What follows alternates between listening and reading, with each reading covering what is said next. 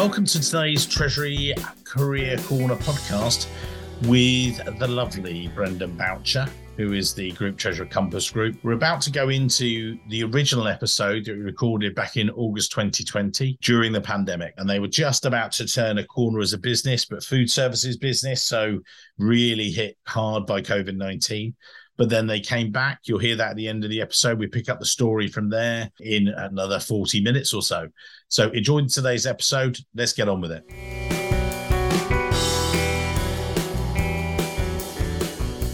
This week's show, I'm joined by Brendan Boucher, Group Treasurer at Compass Group. Compass Group, a world leading food and support services company, FTSE 100 listed company. Well, I was going to give you annual revenues, but I'm not going to do that. I would rather talk a bit more about Brendan. He's been the uh, group treasurer of the company since January 2018. But prior to this, and we'll, again, we'll explore in the show because we've got some really interesting moves there. Group treasurer at AstraZeneca, Petrofac based in Dubai, OMV over in Vienna. So it's really encompassed the international moves and things like that. But also chartered accountant, fellow of the ACT.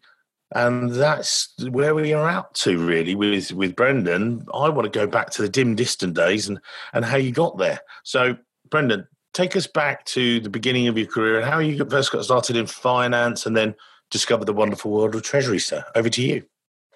Yeah, thanks, Mike. I mean, lots of luck along the way, but just in brief, I studied geology at university, yeah. so clearly not a relevant degree, but I uh, joined Coopers and Lybrand, showing my age now, which you'll now know is PwC. So I did yeah. my training down in Bristol for five years. And really, what sort of kick-started it all on from for me from there was I did a secondment to the office in Moscow it, back in 1995 and it was a real eye opener, you know, having worked it down in sort of a regional office in Bristol for five years, four months in Moscow, one summer, really opened my eyes up to, you know, life outside of Bristol and what I'd been used to.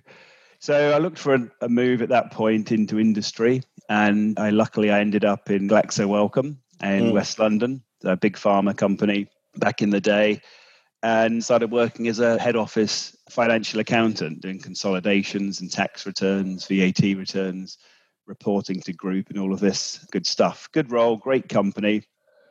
And I, I lucked into to treasury. Uh, oh, I think is the, the, best way to describe it. And the, it just came about because my predecessor in, in the, the treasury role had uh, we'd, we'd, done some work together on a implementing a, a car scheme in the UK business. He moved on internally and was looking for somebody to replace him. Mm. And he gave me a call. I'd had some interaction with Treasury, and I went and had lunch with him. Uh, he described the role and what the team do in, in more detail. And I said, It sounds brilliant. It sounds absolutely great. I'm super interested. Went and had an interview, and I didn't get the job. And you know, fr- from being enthusiastic about it, I was really disappointed about it. But you know, such as luck sometimes. The guy they offered the job to didn't take it. He went elsewhere and I got the job. That was my move into Treasury. It was my move from a business unit into to head office of Glaxo Wellcome, and that's that's how I started. My first job in Treasury was as regional Treasury manager for Middle East and Eastern Europe. So basically, not doing a front office role or a back office role, but just doing an international advisory role. So I was very lucky mm. to get that opportunity, and that, that was my start in Treasury. Mm. And you grew there sort of your experience. And actually, it's, it's, funny, we were just talking before the show that Brendan used to work with Sarah Jane, who was our first ever guest, Sarah Jane Hall from GlaxoSmithKline. And we were just going through about what she was like and everything else. Fabulous lady. But, you know, you then started your development and just talk us through your GSK time because that was, I mean, amazing that early in your career. And you get GSK, what were they at the time? Were they FTSE 10 even then? Yeah. Yeah, D- definitely. You know, so Glaxo Wellcome merged with SmithKline Beecham to form yep. GSK. I, I, came from the legacy GW side. Uh, Sarah Jane, who was the, the group treasurer post merger, and the other assistant treasurers. My title in GSK was assistant treasurer international, which mm. was you know a great role. So as an expansion of my Middle East and Eastern Europe portfolio to cover the international region. So that was in GSK terms at the time, everything other than Europe and the Americas. So some interesting geographies in that portfolio. And you know, frankly, it was almost like changing companies completely. You know, wow. different different office, different colleagues, uh, different boss, uh, different environment. It was an amazing you know, I, I spent 10 years in total with GSK and predecessors, an amazing company to work for, you know, high, highly successful, totally international, very blue chip, and you know, very professional. So it was a great environment in which to sort of learn and you know to to evolve from you know, looking after a small portfolio of countries to a large portfolio, and you know, over time picking up experience and you know, increasing sort of responsibility for other things in you know in treasury you know whether that was line management of the back office which I did in GSK or obviously the the funding and risk management aspects mm. And as you say it was sort of a, it was opportune that you you moved companies but didn't you think you stay yeah. same company but again it sounds like you got real progression there yeah no definitely I think I think this is a key for me in terms of my own experience and we'll talk about you know how people need to sort of develop their careers, but getting as much different experience in, in different places with different people, particularly. Mm. One, it's been you know very interesting, and two, it's really helped uh, drive my career forward, and you know that was pivotal part of it. Mm. And so it drove you forward, you know, then talk us through your time because then you made the international move after that, but there was development at GSK, you know, what was that like up to 06 and stuff? Yeah, I think that, you know the development was great. You reach a decision point. I was assistant treasurer. Sarah Jane was no intention of moving on. Sarah Jane's still the group treasurer, so probably a good move that I did make a move rather than sort of hanging around, potentially move up internally. But uh, no, joking aside, I, I had a decision to make to prolong my GSK career, which meant doing something a bit different or to pursue my treasury career, which really meant an external move. And mm. you know, I deliberated on it a lot and decided actually the things that I enjoy about Treasury were still the things I was enjoying about Treasury. Therefore, I decided I turned down an internal uh, move into the business, and that really was a springboard to to make an external move. So I started looking, and you know, again, I was lucky. Say a good background in GSK and a lot of hard work and experience along the way helped. But I, I, had a call regarding a job, and I remember talking to the recruiter, went through the spec in detail, and I said, It all sounds great. And he said, But there's a catch. And I said, uh-huh. okay, what's the catch? And he said, well, it's, it's an Austrian company. And I said, okay, I understand. I don't speak German. I get the catch. He said, no, no, that's not the issue at all. It's an international company, but you'd need to move to, to Vienna. And I said, that's even better. You know, without really thinking it through, I thought that's fantastic. Mm. So I was very lucky. I was able to make the move from assistant treasurer to group treasurer uh, via an external move and to put into the mix changing sectors. So I moved from pharma to oil and gas and changing countries from London and the UK to, to Vienna, Austria. And what was it you say, you know, you were open to that move? Had you considered international moves before? It was that sort of completely out of the blue something? Again, because we talked earlier on and we are just saying that treasury in your back pocket is fantastic. Sort of your your mini passport, if you like, to traveling the world. But you know, had you thought that yourself, or where were you in that thought process? To be honest, I was looking for a, a, group treasurer role, an interesting group treasurer role. You know, I think having worked in, in GSK, very international group, that was a, a, strength given the experience that I that I'd had and something I'd already enjoyed. And it's not just about the you know, the occasional travel to some interesting places, but just the daily contact and interaction with with colleagues from you know all parts of the globe. I really really enjoyed that. So the, the international aspect was a bonus. It wasn't something I was absolutely looking for at the time. The more I thought about it, I thought this is a this is a great opportunity. But uh, you know, a leap of faith. You know, I think there's a, there are a lot of people that would say, yeah, I'd like to work internationally, but to to do it as part of a change of company and a change of industry and a change of job level, I, in this case from from AT to to group treasurer, takes a little bit of courage. Mm. And you know, it was a step into the unknown. And sort of looking back on it, it, that whole experience was probably the most challenging of my career and probably the most rewarding in my career in, in, in sort of equal measures. And it certainly requires a strong stomach to take that on. Mm. You had the stomach for it, so you were there for what three years or so, and yeah. what was that like? And you know, when you got into Treasury, there was it a fresh team or brand new, or the established team, or what was the sort of background?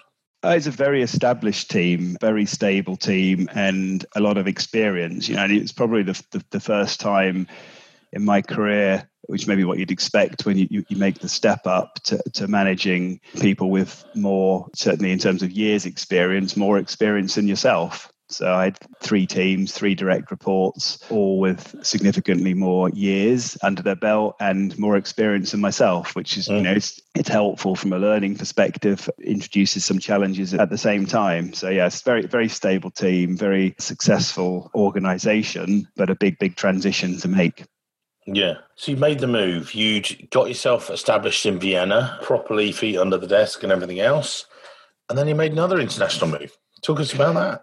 Yeah, well, you know, as with these things, it, it, was challenging. And that period I was at OMV coincided with the financial crisis. Mm-hmm. So it was pretty stressful going for a period where, where liquidity in the market dried up completely and free cash flow dried up completely, you know, with the oil oil price mm-hmm. going from 150 to 50 odd all, mm. all at the same time. So it was a real it was a real sort of challenging. It was a stressful period, and you know, my wife and I decided, look, we're going to. We, that's we've had a great experience, loved living there, amazing work experience. You know, that's the stage of our careers. Let's let's head back to the the UK. That was the plan, and I was I had one of those sort of perfect storm situations as I put out feelers, and I, I actually had three simultaneous job offers. Oh. Believe, believe it or not, and, Mr. Popular. Yeah, well, it was just it was just one of those sort of strange situations, and you know, one one that felt very familiar and comfortable, which you know was had had its attractions. One was a little bit smaller but different, which had its attractions, and one was Petrofac, which uh, you know again was something completely different as as a startup. There was no treasury function at all, and you know I mulled it over for some some time I remember sitting on a boat on my 40th birthday in Lake Como, speaking speaking to two of the companies who are both pressuring me for a decision. So you know, it's it's funny how you reflect back on yeah on these things. But you know, with with I talked to a few people, got a, got some external perspective to to help, and you know, once I'd really thought about it, the right thing to do was the the, the sort of more challenging one, which again was was Petrofac. I turned the job down initially because they said you need to go in to base yourself in the Middle East. And I said, look, part of the reason for my move is to come back to the to the UK. And the CFO called me one Sunday and said, look, why don't you give it a go? Why don't you go for a year, 18 months? If you like us, we like you, move yourself back to the to the UK. Hmm. And, the safety net, as it were. Yeah, exactly. And it's a British company, but, but the biggest part of the, the business run out of the Middle East. So hmm hence a preference to have people on the ground there, you know, albeit with corporate roles. And you know, it was the right decision to, to, to make. So we moved directly from Vienna to Dubai. So it couldn't be more of a contrast in terms of locations. And from a very established role and company to a rapidly growing one and a, a treasury startup. I was simultaneously group treasurer and group treasury tea boy at the same time. you know, so it's fine. It was a very interesting challenge, very interesting place to be. And, you know, frankly, having done, having had one international move and experience under my belt, making the second one was a lot easier. Just emotionally, it was a lot easier. Um, being prepared and accepting of, uh, of things being different mm. and the unknown was just a lot easier. And you, you went in and established this treasury, as you say, from from scratch. What was that like in the, you know, for someone listening today, you know, thinking, oh, I'm, I might do that, or have I got the guts to do it? You know, what are the sort of elements of that that you think people need to think about, or, you know, not temper their minds, but what are the, the key things? You sound like you're very open to this idea, although it's a brand new challenge. Boom. You know, you've done Vienna, now you're in the Middle East you know, what are the things that you would, if someone else was doing the similar move and they're saying, oh, Brendan, what should I do? Or what do I need to think about? What would you say? Well, I think just you, you have to be prepared to be out of your comfort zone. That's that's the number one. Yeah. And you going to work in, in Vienna and you going to work in, in, in Dubai at the time were going to be different, but I couldn't articulate how they were going to be different. Yeah. And you just have to be open minded and you know, there's going to be some setbacks. My boss when I moved to OMV was a very experienced CFO and he said, you know, you're going to go home some days and say, what the hell have I done? Why did I come here? And you know, my my last day when I left the office, I was sat with him. I said, I remember, I remember you telling me that, And there's, there's plenty of days where I've gone home saying, you know, how are we going to deal with this situation? This is this is stressful. But there isn't one single day I've gone home and said, I regret making the move to come here. So I think that's that's kind of the attitude you have to you have to have. You're going to have some setbacks. It's going to test your resilience and you know you, you test your sort of your, your, family and your support network because uh, this may, may sound like a small point but you know moving if you've grown up in an area you've got a network of family and friends around you're suddenly overseas your only network in, in my case was my wife. Uh, so you know you become all things to each other. Uh, and you know that that can be good it can be bad it can certainly uh, sort of test you out but it, it you know brings you as, as a sort of family close together because you, you're more reliant on on one another to help through the sort of the ups and downs. And I think that's what it is. You mm-hmm. have to expect that the ups will be a bit higher and the downs might be a bit lower. Challenging. Yeah. In terms of treasury, you know, diving into that, you said it was a startup in those in those terms. You know, so what did you focus on? What was your ninety day plan, as it were, or if, if you remember back that far? But but just in general, when you walked into that sort of environment, because just want to do this briefly before we then you know make that other move to AstraZeneca. But again, if someone's listening in and they're wanting tips, say, "Oh, actually, I'm going into a, a fresh treasury, as it were." What's your ethos, if you like, around going into that?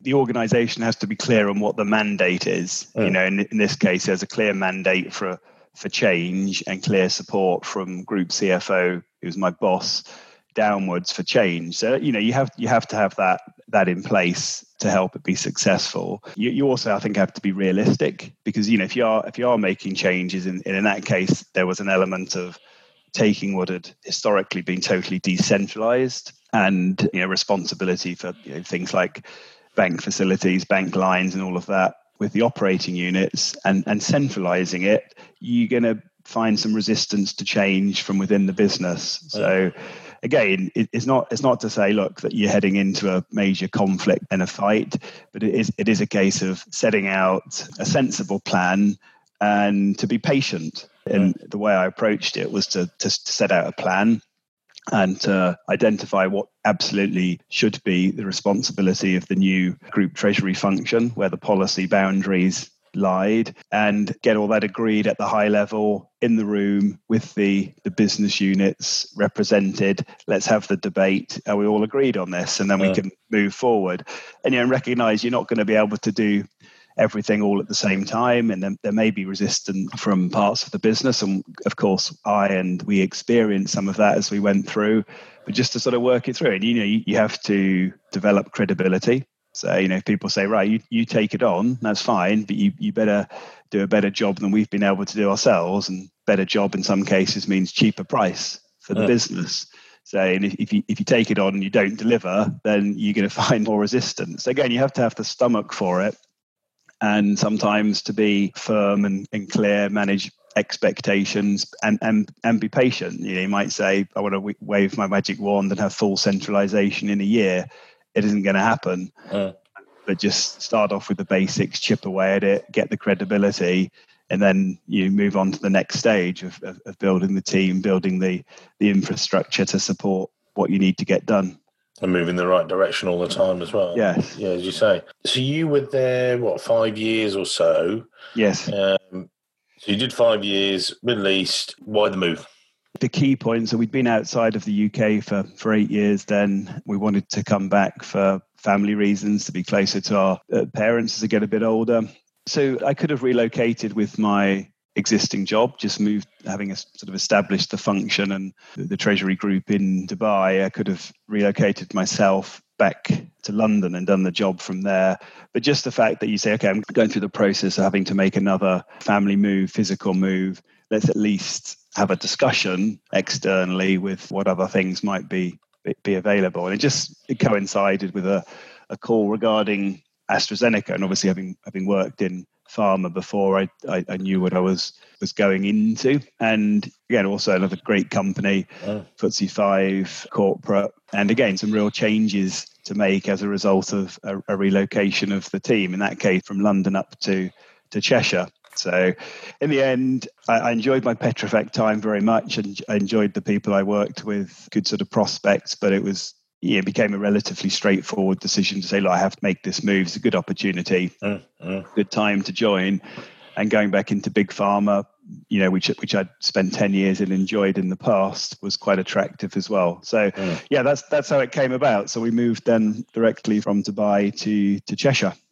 Again, you know, for the people listening, AstraZeneca, it's a massive pharmaceutical that is walked in brand new team, or where, where was up to in its development stages? Yeah, it's it, a lot of change in the team. The Treasury function had historically been uh, based in central London, was relocated at the time I joined to Cheshire, where the, the group tax and group finance functions had been for some time.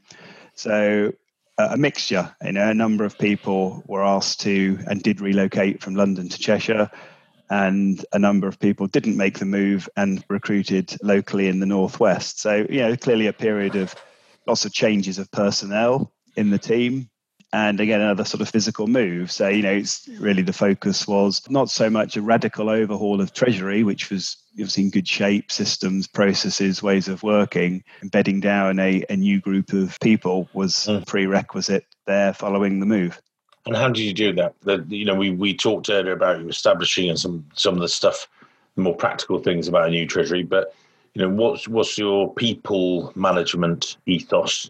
Is it about just sitting down and getting to know everyone and being the, the cuddliest, friendliest treasury you can be, or how how do you actually do it?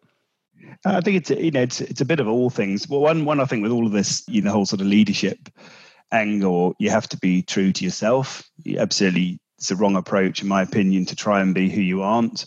You need to be sort of cog- cognizant of your natural style may need to be flexed from time to time. And you know i'd see myself as generally a, a fairly relaxed and sort of collegiate person but certain situations call for a more direct approach. And you know we won't go into sort of specifics but there were some sort of specifics and things well yeah. this is irritating. I, I, I don't want to see this this way of working. I don't want to see this happening in the team. And you know people down had some robust discussions said that you know this has to stop. I remember a, an offsite that we did in Chester over the course of a weekend where we set out the expectations. Uh, and I was clear what I expected of the team.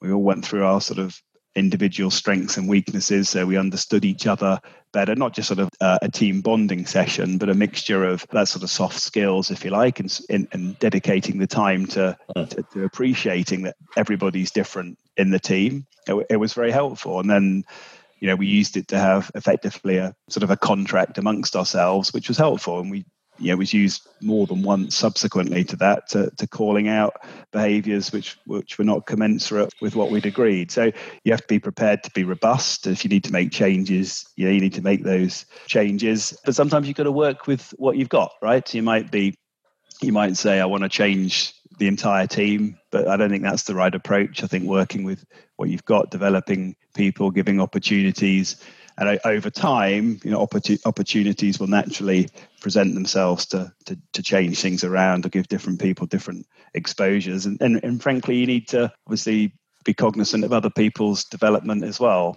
and make sure people are getting those opportunities because if you don't, they will leave. They will get them elsewhere. Were there for that period of time and then AstraZeneca moved, but you also then accompanied that with the, the move to join Compass, and we'll sort of bring ourselves up to date there. And I think with Compass in particular, you can perhaps describe it yourself, but you know, in the recent times with COVID and everything else, you made a move which you can describe if you would, and then with the sort of effect on, well, let's talk about perhaps pre-COVID and what you guys were doing, and then during and then coping i think it's a lovely little sort of section of the show as it were because i think people will certainly really resonate with it as well because they'll probably be in very similar situations. So you know you were there for again astrazeneca for sort of three four years or three years and they moved and things and you know talk us through that if you would. Yeah, I don't mind saying a little bit sort of frustrating for for all of us to have uh, have relocate um, people relocated from London to Cheshire. I moved internationally to, to Cheshire to lead the team. And then within sort of three years, we were asked to relocate again to Cambridge. That's quite a tough ask for people, quite frankly. And you know, I'm not just talking about the treasury function in other areas. The the uptake of people wanting to make the second move was was relatively low. And yeah, again, it's frustrating. It's a brilliant company great opportunity, and we all enjoyed working there. But personal logistics sometimes dictate what people would want to do professionally. And that's what we were up against. And I felt a little bit bad by uh, not making the move myself and choosing to leave. But it's one of those things, isn't it? Where do you want to locate yourselves? And Cambridge might work for some people, it doesn't work for for everybody. But that was difficult. You know, it was difficult to, to sort of maintain our performance as a function during another period of uncertainty people making life changing decisions about whether to relocate or to move. And then as I was exiting, trying to recruit and help build the team, including my sort of successor in AstraZeneca, in Cambridge. So, you know, a, a, tricky balance getting all of that right and, and, keeping positive throughout. But, you know, my, my personal uh, preference led me to make a change. I didn't know much about Compass beforehand, but global catering company, we don't trade as, as Compass Group, but so you might not be familiar with the name, people listening in, but mm-hmm. you, you almost certainly have eaten our food in either in your office or if you've been to Wimbledon or Twickenham or Tottenham Hotspur Stadium, and you know, many other sort of international locations. So, global catering company. It was described to me as, look, this is not a caretaker role. We need to make some important changes to improve the the efficiency of the treasury operations, and that's precisely the path I and the team were on over the last couple of years before we, we hit COVID. And it's all, sort, all sorts of things, not, not a full centralization, it's very decentralized organization, uh-huh. just improving the interaction between the center and the businesses. So not not being reactive and firefighting, but being proactive and uh, partnering, putting in place a new cash pool, new treasury management system, overhauling policies, etc., etc. And, and just strengthening the, the team and the, the, the, resilience and the capacity of the team, succession planning, and, and, and all of this. And we we're making good progress. And then obviously run into to the COVID situation. Obviously, this is a hospitality business. We found ourselves quite significantly impacted, and since the beginning of April, about 50% of our global business has been closed. So you need a significant shift into a you know away from profit margins and incremental improvements to, to a real external and internal focus on liquidity covenants and you know, the, the, the, things that are bread and butter to treasury professionals, but not necessarily to our board and IR colleagues who are talking to external community analysts and investors regarding you know things like liquidity and covenant tests and so on. So it was a very very challenging period. Obviously, everybody, you know, many, many, many others are in the same uh, category, of course. We had to do a lot very quickly, and you know, just just sort of reflecting back on it in that period at the end of middle of March. The office had technically closed. We'd gone into lockdown. The only yeah. people left in the office were the CEO, CFO, and a few of us from the Treasury team, which probably tells you a lot about uh, where the focus was at the time, our, our, initial projections of what we thought we may need, and that was based on input from the businesses, of course. We came up with a number. Our CEO said, You need to double it in terms of liquidity. You know, so really, you know, it's kind of sharp intake of breath. So we did a lot in a very short space of time, and just just to sort of rattle them off: incremental credit facility, Bank of England, COVID corporate finance facility. You know, we we were, I think, the first uh, corporate to access that program at one minute past 10 on the day that the window opened for issuance. You're doing the speed, uh, the, the speed calling like you do for concert tickets. Like, hey, it's us. Yeah, yes, it, it, exactly. And I, I, think that's that's the key thing here. It's sort of identifying where we were going and responding really rapidly. You know, okay, every bank was being asked for additional liquidity. You know, some of your your banking partners, in our case, more helpful than, than others. It was pretty challenging to put credit facilities in place at the end of March this year. So we did that with the Bank of England facility, covenant waivers, and we'd negotiated our financial covenants from our bank facility last year. Smart move with, with hindsight. We had legacy covenants in our US private placements, which since initiation in 2011 had never had any airtime and we'd operated miles inside of those covenants all of a sudden yeah the latest projections say you might have a an issue mm. so going through the covenant waiver process as part of going concern debate for the half year end for the audit lot of time spent with the board going through liquidity and our, our response and then culminated in a 2 billion equity accelerated equity placing which uh, I, I, think is the largest equity placing in, in the UK as a response to sort of covid and all that done in a sort of 10 week period which was you know continually intense and moving from one sort of stressful project to another. But you know, if, if you sort of as soon as you can re- reflect back on it, you know, I'm, I'm sort of I'm really proud of the the team for the resilience and the ability to to step up when asked. You know, I said when we went into this, when we first started working from home, this is our time in the spotlight, and we need to to step up. And okay, not every single person in the team was, was directly involved in all of the projects, but even if people weren't, they were picking up the slack where other people were focused on some of those crises projects. So it was, it's, it's sort of a good indication of indication that good people in place with the right experience and frankly the right attitude to step up and to work with that immediacy and laser like focus when it's when it's required you know and that, that for me is the most rewarding part of it i think we were able to step up to the challenge and uh, really sort of help put the company in a, in a in a good place. Now we're moved on to there are plenty of challenges ahead, but at least liquidity, balance sheet, and all the things that we we can control as a treasury team, we're in good shape on. So it's been it was certainly challenging, definitely, um, but it was very re- rewarding to see the response. And as you come out of it now, what what are the sort of plans for the future? Who knows? We're slowly a return to normal, if that's the right way to put it. But as we move forward, how is the business recovering? You know, how's Treasury sort of planning for the future, sort of thing? Yeah, well, we, we, don't have the crystal ball on when our business comes back. You know, we don't know when people will be back to mass sporting events. We don't know when people will be fully back into their offices eating our food, and you know, and, and indeed whether there are some structural changes with more working from home going forward, sort of changing the business model a bit. So all we've been able to do is to organise our balance sheet and liquidity, etc., to say, look, we're well placed to deal with it, even if it's this situation pertains for, for many years to come. So that, that's the first thing that we can do. I think we, you know, we have to take some learnings from all of this, and one that you know when push comes to shove, we can move more quickly. You know, sometimes big companies are sort of can be rightly accused of being a bit slow to make changes but when you're really sort of faced with it you can do things very rapidly the right level of interaction across the business so we shouldn't lose sight of of that going forward and you know it's a reminder that we, we need to be as uh, efficient as we possibly can on on the basics and mm. f- free up our uh, you know the, i think the philosophy for us is use the technology that's available automate not the day jobs but automate the processes as far as we can so that we can maximize using you know, a relatively small resource. We're not not a big team to better support the business, yeah. and you know that that has to be something we continue focusing on going forward.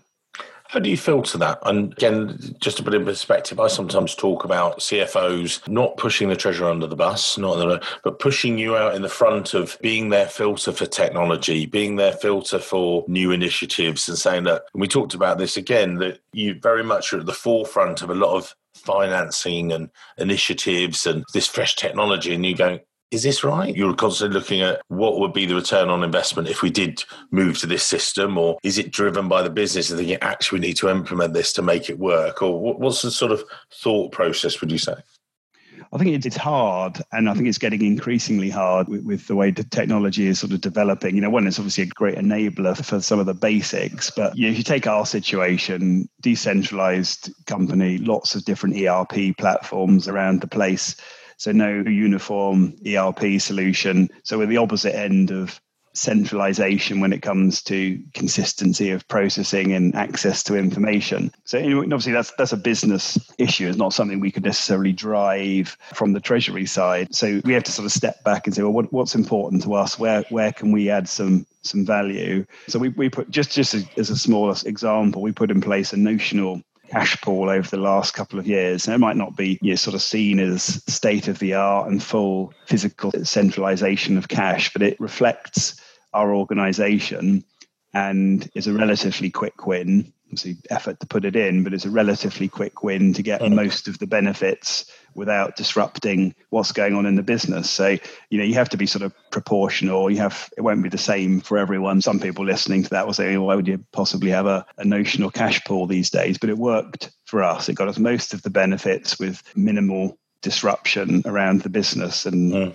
in, a, in, a, in a low margin business and this hospitality is a low margin business. You know, you have to be efficient with what you do. I think sort of picking between how the technology is developing, we, we are still at the point of putting in an upgraded treasury management system is our sort of core system. And hopefully with the yeah, we've got that decision right, and hopefully with the capabilities to build and integrate going forward with that system. You know, mm. that's you, you, can't do everything all at the same time. So you know, we sort of broken down it to let's do the cash pool, let's do the treasury management system, and then let's see where we are mm. and see how it evolves from there. We're coming towards the end of the show, and we'll, what we'll do is we'll put on the we'll put Brendan's LinkedIn profile in the show notes. But before we get your top three tips, if you like, for people if they want to, you know, follow a similar career to yourself, but just back from that, just for a moment, you know, just with yourself, you've been through this amazing journey of treasury, and it's taken you around the world, literally. Again, you know, what are your thoughts just on being a treasurer and why it's such a, a great profession? Because we talked about this, and it, we were just saying that it's a, it's a blessing and a curse sometimes as well. You know, we were just talking about the fact that, you know, all treasurers do exactly the same job, the same way, with the same title. And they don't. You know, it's all different ways and different challenges, which is in itself is fantastic. But you then came up and we were then talking about, you were saying that it, literally has been the way to take you around the world as a person. So just reflecting on that, for the listeners today, what are your thoughts? Well, I think what first attracted me when, when I had that first discussion before I moved into to Treasury sort of over 20 years ago now, the, the things that I felt attracted me at the time it's like it's it's it's forward looking. It's, it's externally focused. It's highly international you know if you're in a a large international group of course. And it's impacted by external events which you know can can make it challenging but it also makes it very relevant. You know what, what's going on in the wider world to a lesser or greater extent has an impact on, on what we do. I like the external focus, you know, the, the relationships with whether it's with banks, other stakeholders, rating agencies, it's just it's, it's another dimension to the role. And I think being in the the corporate HQ gives you sort of excellent insight to the the business. Obviously, you have good access to to senior leaders and, and the board, there's a lot of there's a lot of individuals that I interact with on a day-to-day basis where you know you're continually learning from, know, whether that's sort of business knowledge, technical knowledge, or just you know their leadership approach. And I think it's a, it's a great place to see all of that Mm. and you know good level of internal collaboration as well. You know one of the one of the things we work closely with other corporate functions and with other parts of the business as well. You know each of the each of the countries across we got four, we're in 45 countries and have interaction with with all of them from time to time. And i think also you need there is an ability to make a real difference you know whether that's financially we've tweaked around with our FX and, and interest policies and delivered some material savings as a result. You know, same on the insurance side, efficiency of operations. You know, you can you, if we can make our lives easier and the the lives easier of, of, all of our operating companies around the group, then so much the better. So yeah, I think all the principles of of what happens in, in treasury, what we do, the risks that we manage, somewhat similar to when I started. The way we go about it is is quite different now with with more technology. And as you say, you know, this is a transferable skill to a lesser or greater extent. Every large company will need a treasury resource. And you know, as, as I've sort of proven to myself and evidence of, you, you can do this role in pretty much any country, language barriers aside, and pretty much any sector. The nuances and the specifics will be different, but you know, having that sort of transferable skill is, you know, I've I found sort of uh, it's been it's it's helped have a really sort of rewarding and interesting interesting career, and I can't really see that changing for treasury professionals now. Does that give you all three tips or uh, everything else? I mean, we will put your LinkedIn profile in the show notes. I didn't want to interrupt because I thought it was, it was great, but you know, if, if someone is looking at that, you know, what what would you more on a just a real individual basis? So say you're sitting there, and again, a lot of our UK listeners tend to be earlier on in their careers, more treasury manager level, wanting to one day get your role and some of the US listeners, which is a big part of the listenership as well, you know, they will have listened into your war stories and some of the stuff you've talked about because that's again when I've spoken to them, they said that's what we want to hear about, Mike. But maybe for the earlier the, those listeners earlier in their careers, what, what sort of tips would you give, or what you know, what summaries would you say? Yeah, I think three things. I mean, one, get involved. I think that's that's the key thing people should focus on doing in their current roles. I would encourage people, and I do encourage people, irrespective of their level, I think people should be able to talk with with confidence about what mm. the function does, what's important, what are the key or topical issues, and how they impact the business. Because if people aren't thinking in that way, they're not you're trying to understand the business and be able to articulate it. Let's just say you were stuck in a lift with the CEO, and they said, "Well, mm. what's going on in Treasury?" People should be knowledgeable, irrespective of who they are and where they sit in the the Treasury hierarchy. That that level of curiosity, if you like, I think is is, is key. Secondly, I would encourage people to get as broad an experience as possible, whatever that means. Do different roles in the function, move around. Don't say, oh, I don't have any experience to do that. Either get the opportunity or do some job shadowing or do some mm-hmm. sharing or put in place a buddy system where you know you cover from somebody when they're on on on leave or, or something like that, just to broaden your experience. And thirdly, it doesn't necessarily have to mean changing jobs. But in my case, that certainly benefited me significantly. You know, we talked a bit about the international experience. That that's a bonus, but it does definitely increase your confidence, your ability to deal with different situations. And I just sort of reflect and say, like, I was much better prepared to deal with this coronavirus crisis than I was the financial crisis in in 2008, simply mm. because I got a lot more experience and picked up a lot of lot more sort of scars along the way and just you know have the sort of confidence and robustness to deal with it. And, and over and above that, changing jobs might sound scary. It might not be the easiest. You know, the easy thing might be to do is to stay put. But you know, I, I found it hugely rewarding as well. You know, it's a steep learning curve each time you, you make a move, particularly if you're going into something unfamiliar. But I think if you, if you adopt it with the right attitude, one, it will benefit your career significantly, and two, you know, you find it hugely rewarding. You just have to be flexible and uh, accept the ups and the downs. Yeah. Well, great summary there. So make sure you understand the business. So if you bump into the CEO in the lift, love that one. Don't be afraid to work across roles. So you, you know, cross train as it were. And as you say, don't be afraid to make the move when needed and It'll prepare you for the future. Amazing. Great final summary there from Brendan. Um, Mr. Boucher, thank you for your time today. Been truly just a natural flow to it. And I really enjoyed it as, as I do with a lot of the shows, but we've known each other for many years. But I just think it just sort of flowed. I think there were so many sections that people can just grab value from, whether it's about managing people, managing a crisis. You know, we could, well, we'll release some of these as little mini excerpts sort of thing, which people can listen out for. So, all remains, thank you very much, sir. Been great to chat. Thank you, Mike. Thank you, sir.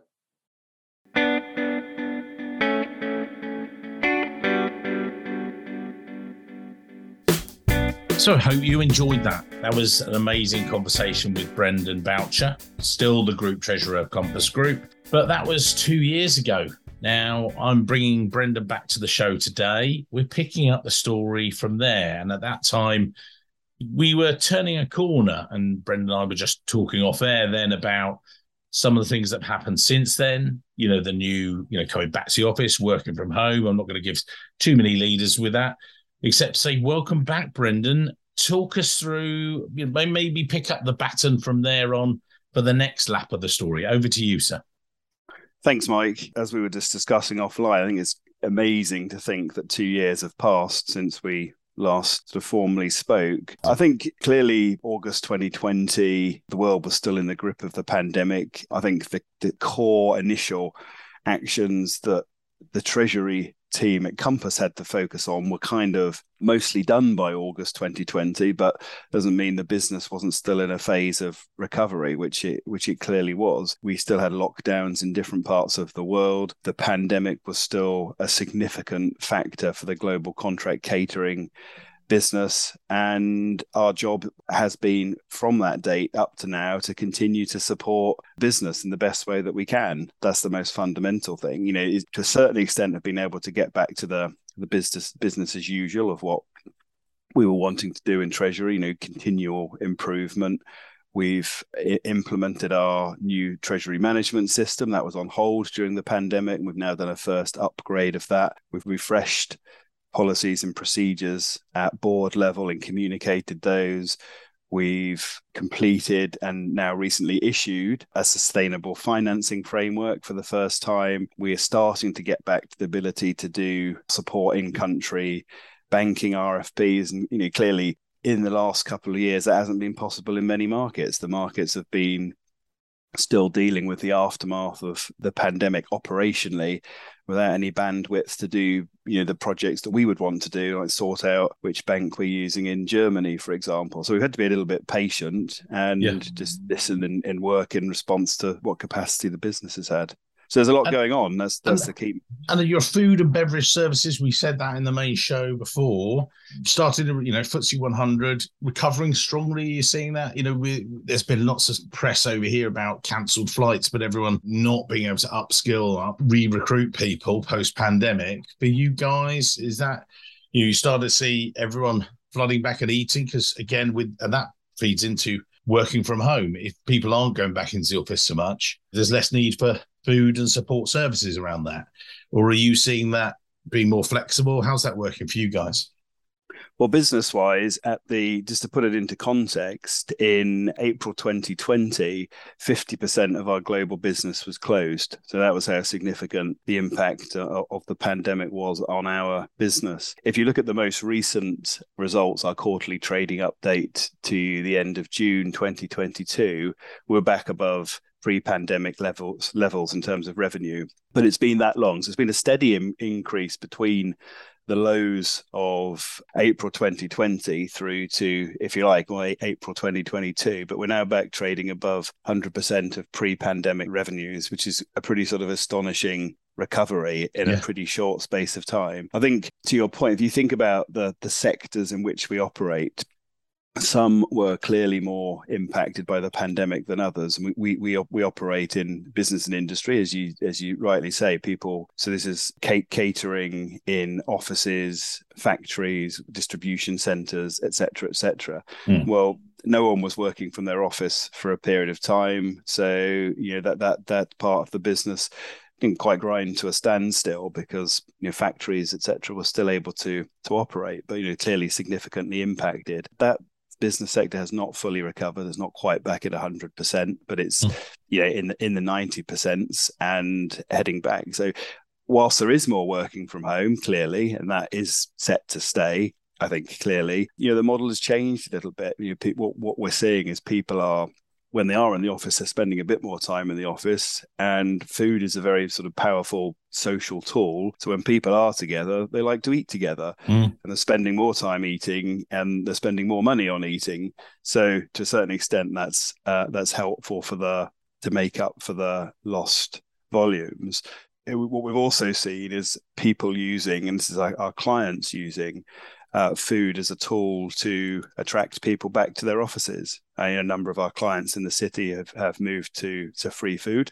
Mm-hmm. We ourselves in, in Compass have actually moved in our head office to free food, and it isn't purely a tactic to get people back to the office, but it, it's it's helpful to encourage people back to the office. And I think it is a nice it's a nice touch to enable people to you know spend more time collaborating and eating, drinking when they are in the office. So you know that that's that's the business and industry side. But if you think about the other sectors in which which we operate, sports and leisure, yeah, well that that ground uh, to 100% to zero at the the height of the pandemic, that has recovered very, very strongly. You, if, if you're if you're a sports fan, we do we do a lot of stadiums in the UK, Wimbledon, for example, and the same around the globe, particularly in North America. And as as people have been able to to go back to their events, they've done so with a huge amount of enthusiasm and you know they've had a bit of a few pounds or dollars in their pockets and they've put it to work spending when they go and watch the the baseball or uh, the football or whatever it happens to be. So that's bounced back very strongly. In in other areas, we know we we operate in healthcare and seniors, so hospital, senior care, living, etc. That's been resilient or more resilient as you'd expect through the through the pandemic and so on. So you know it's it's been varied depending on different parts of the business, but I think the overall message is the business has recovered very strongly from a you know, pretty pretty challenging time when half of our, our global business was shut in April 2020. I think also, I don't, I don't, know if it's directly relevant. We, I was talking to a client candidate the other day. We were just, he said, "Oh, you know, what about you guys?" And you know, very similar to you, he said, "Well, all of your business was hit." I said, "Yeah, it was, and it was a tough time, but also everybody's business was hit. If it was just us having a fifty percent cut in revenues, but also our competitors were having the same. And mm. we certainly became match fit. You know, that was one of the things we did. Right, we'll get this done, we'll sort this out. And it sounded like, again, you and I have spoken about this, Brendan, that you were in a similar situation. It wasn't just you. If it was just you in that situation, when then that's an issue. Whereas if the entire sector, the entire world, exactly, you know, the entire sector was down, then as you said, you're now coming out of it and you've improved yourselves and thinking about that, this this you know you touched on it there about working from home a little bit more. How are you seeing that affect you guys in treasury per se? Working from home is is is here to stay to some extent, yeah. and I personally think mo- most people would uh, will appreciate the additional flexibility of of being able to work from home, whether it's one, two, or even three days a week. Know, a lot of people have long commutes. A lot of people would uh, will uh, appreciate the additional flexibility. You know, my personal view is I pre- prefer to be in the office. You know, having had a chunk of t- time over the last few years working from home than a chunk of time working back in the office. I prefer the interaction with my colleagues face to face, not just with the team, but with with the wider organization. I, you know, prefer work being work and home being home to a, to a greater extent. But the flexibility, I think, is the key. And, and, and from my perspective, having the right culture in place in your team or your, your organization is far more important than being stringent about saying, well, thou shalt you be in the office in. yeah. X days a week. I mean, we, we, we as an organization, our head office said philosophically, we should be together more than we're apart. So take that as aim for three days a week in the office, but it's, it's clearly it's not policed. It's not, mm. it's not rigid most people I, I, think have, have been happy with that. Most people want to come to the office. We all enjoy the interaction. We cre- try to create a good work environment. I think most people appreciate you you you could learn more you can pick things up. It's easier to to keep the communication going when you, know, you see people at least a couple times a week and i think that's the key to it. If, if you weren't seeing your colleagues or your teammates or your, your, your wider business colleagues from week to week, then I think you, you get out of touch quite quickly. But if, even if you're just sort of touching in once or twice a week, then I think that's probably a pretty good place to be. I'd be hesitant to say anyone would or many people would be demanding five days a week in, in, in the office going forward. Well, again, and I think, yeah, you qualified that very well, actually. I was going to requalify, but didn't need to because, as you say, and this is one of the, you know, both Brendan and I touched on this there's a, an ex-client of ours, and please say they were saying must be you've got five positions open. Three of them, I think, yeah, five five of them. Two of them in London, two of them in New York, and one in Singapore. Right, five days a week in the office must be in the office, and you know that must be. You know, not for any business reason, but maybe for an ultra control thing or whatever. It doesn't matter. I don't want to work with them. You know, the, mm. if they would have caught us in that, and, and we've already said this with, we recently had another client who said, oh, we're a bit more paper based, we're a bit more traditional like that. Right. And it must be five days a week in the office. And it was much more uh, sort of not entrusting people and everything else. This was a more junior role that Craig was going to work on, a treasury manager. And this must be like this. And he just simply said, he said, well, my thoughts are this, Mike. I went, I agree. We're out because we just mm. said, do you know what? That's not the kind of clients we need or want to work with. Not least, Sally, we're going to struggle to fill the job and we're going to let them down. But more, we don't do that as a business. You know, we have Carly who now works 100% remotely because she prefers it. She doesn't live that far from the office. That's her working style. We see her quite regularly whenever she wants to, but that's what she prefers. I'm not going to regulate it. I don't need to. You know, there's no need. It's it. You know, there's that flip side of when we do need to see it, we do need to, but we don't all the time. And you're, yeah. you're the same, though, aren't you? I think that's right. I mean, yeah. pre-pandemic, not many people would have said, "Look, let, let's let's test our disaster recovery or business continuity plan by working from home throughout any, a year end or a month end or, or whatever the the, the key pinch points are. But we did that. We proved it's possible, which is a good place to be. So uh, I think you want people who want to work as a team. I think that's really important in in treasury. It doesn't mean everyone has to be in the office face to face. I mean, just two examples hmm. from, from my recent past. We had a global leadership conference face to face in London about a month ago with 350 odd people from around the group. That that proved the, power of personal communication. You know, having not been able to do those events for a while, that was sort of incredible. Clearly, is a benefit of getting people together. But you know, on the other hand, we we just completed a a virtual investor roadshow. You know, people in different locations is a very efficient way of doing that type of activity. People not having to travel transatlantic and you know spend two or three days traveling around different locations to get to different meetings. You can just do them back hmm. to back to back in an afternoon. So I think yeah, sort of two, two, two recent anecdotes from from my side which show both can work if you use them appropriately at the right time yeah exactly as i say fit for purpose appropriate right time great way to describe it well anyone that's listened today they've already listened to the first show we're into this sort of follow-up so i'm not going to take too much more of your time the looking to the future now we've been through this. We talked about it, you and I. Then just it's not been a recession per se. You know, this has been a predictable pandemic. It's been tragic and, and everything else. But now, as businesses recover in this new, fitter format sort of thing going forward, where do you see it? What are, what are the things that you think? You know, there are conferences coming up, exactly as you say, or you know, what are you getting the guys in the team to focus on, or you as a treasurer? What are you? What are the things that you're thinking about going forward? Well, I think I mean there's always a lot going on in in our our business. You know, we've remained decentralized. We've been through all of the you know the pandemic downside and up the other side. Uh, we're, we're growing very strongly.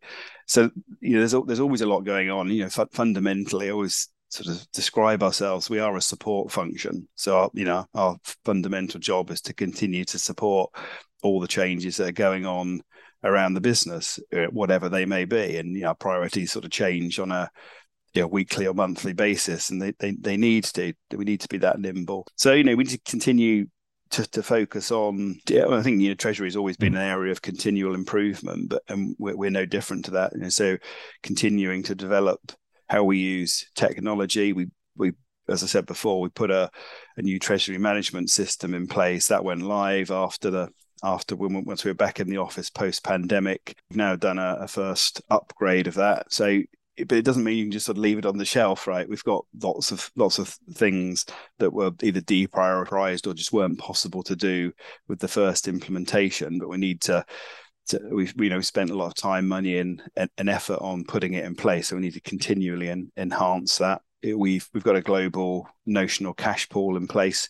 We didn't get chance pre-pandemic to turn on all of the automatic sweeps, so we need to go back and and do that. One thing that we kind of recognized as a as a bit of deficiency across our corporate center during the pandemic is, is our capability in terms of business modeling you know mm-hmm. the basic consolidations in place yes but you know above that a lot of use of complex spreadsheets a little bit you know individual point person risk and not not particularly joined up so again another opportunity for us to use more modern technology to improve the, the, the, resilience and automation and speed of which we can collaborate. I think yeah, that aside, we need to continue to develop the team. You know, I'm, I'm fortunate we've got a sort of strong and stable team in place, but we need to make sure that we are bringing our treasury managers through, that they're getting enough exposure, they're getting involved they're getting good opportunities getting good experience because you know as you, as you know in your business mike if people don't get that internally they will go elsewhere Hmm. And this is not specific to Treasury, but Compass is a business. You know, we, re- recruit a lot of chefs, obviously, and and people into our operations. And we, we always say Compass should be a career for life. There should be opportunities for mobility to progress. You know, we have a number of people who joined our organization as chefs who are now running managing directors, regions, or or, or countries. So you know, there's, there's should be endless opportunity, and really the same should apply in the treasury space. So I think we need to never lose sort of sight of that. We need to keep giving opportunities. There's always a lot going on in the in the business. So there's no reason why in our relatively small team, you know, everyone shouldn't get good exposure to to everything. So we need to continue to sort of focus on that. Yeah, I think I think we've got a bit more of a role to play in in the whole sort of sustainability agenda. We set up a sustainable finance working group which we thus far have chaired from Treasury. There's a huge amount more we still need to do in that space. You know, whether it's it's sort of reporting, uh, getting the right disciplines in place, or and just continuing to drive the sustainability agenda. You know, it's, it's clearly have a sustainability team, but I think as many people will recognise, the work around this is coming into sort of mainstream finance, and I think you know, Treasury has a role to play there, particularly if you're linking financing to to sustainability going down the down the track. So there's one of the things that I've always found interesting about Treasury is always uh, evolving. It's always changing. We're never we're never bored. There's always a lot to do, and you know I see the same going forward. Frankly. And again, final great words there from you, Brendan. But what I'm going to do is. Uh, again, give you the final say. So, final takeaway, if you like, for anyone that's listening today. They've heard first show, heard second show, um, they called up with you. You know, what do you think about what's what's what's the final words those treasury professionals out there? Well, I think uh, just to sort of reflect, one of the, the, the things that attracted me to to Treasury in the first place, and I've been doing it for quite a number of years now, was the fact that it's forward looking, it's external, what's going on in the outside world has a real impact on what we're doing in in the function in the company day to day. And if you just look at what's happened over the last few years clearly the the pandemic in our case at least had a massive impact on on the business and a massive impact on on on treasury and what we're able to do. So you know the, the ability to work through that really provide a high degree of sort of value and resilience to the company with our you know, do, doing the treasury basics extraordinarily well during that period is something I look back, you know, when I finally retire with pride on how we how we went through it. But even now, you know, rampant global inflation has a, a, clear impact on our business, on financial markets. You've seen it with sort of going from, you know, virtually zero interest rates in the main currencies. That's changed significantly. And we've had to functionally adapt and and work with that, tested the sort of resilience of our our policies in a rapidly changing world. So, you know, all of the things I found interesting when I uh, when I first thought about moving into Treasury, I still find interesting now. And I think, you know, to sum up, that's what makes it a a really rewarding career because it's very dynamic, it's ever changing, and there is a real opportunity to make a difference. So, you know, and, and anyone listening, you know, I think uh, Treasury is an amazing place to spend your career. Hello, it's Mike here again. I hope you enjoyed this week's show. If you did, then maybe you want to follow the show or subscribe, depending on where you listen, whether that's iTunes, Spotify, or another great place to listen to the show from. It's totally free and means that you'll be the first to see each and every week when we release a new show. And maybe whilst you're there, you could even leave a quick review. Reviews and ratings are among the most important metrics for a podcast to effectively rank. And as you can probably appreciate, the podcast is a lot of hard work to produce every week. It'd be amazing. Just take, say, 20 seconds, leave a quick review of my amazing guests and their great career stories. We'd really appreciate it. Thanks very much, and I can't wait to see you soon.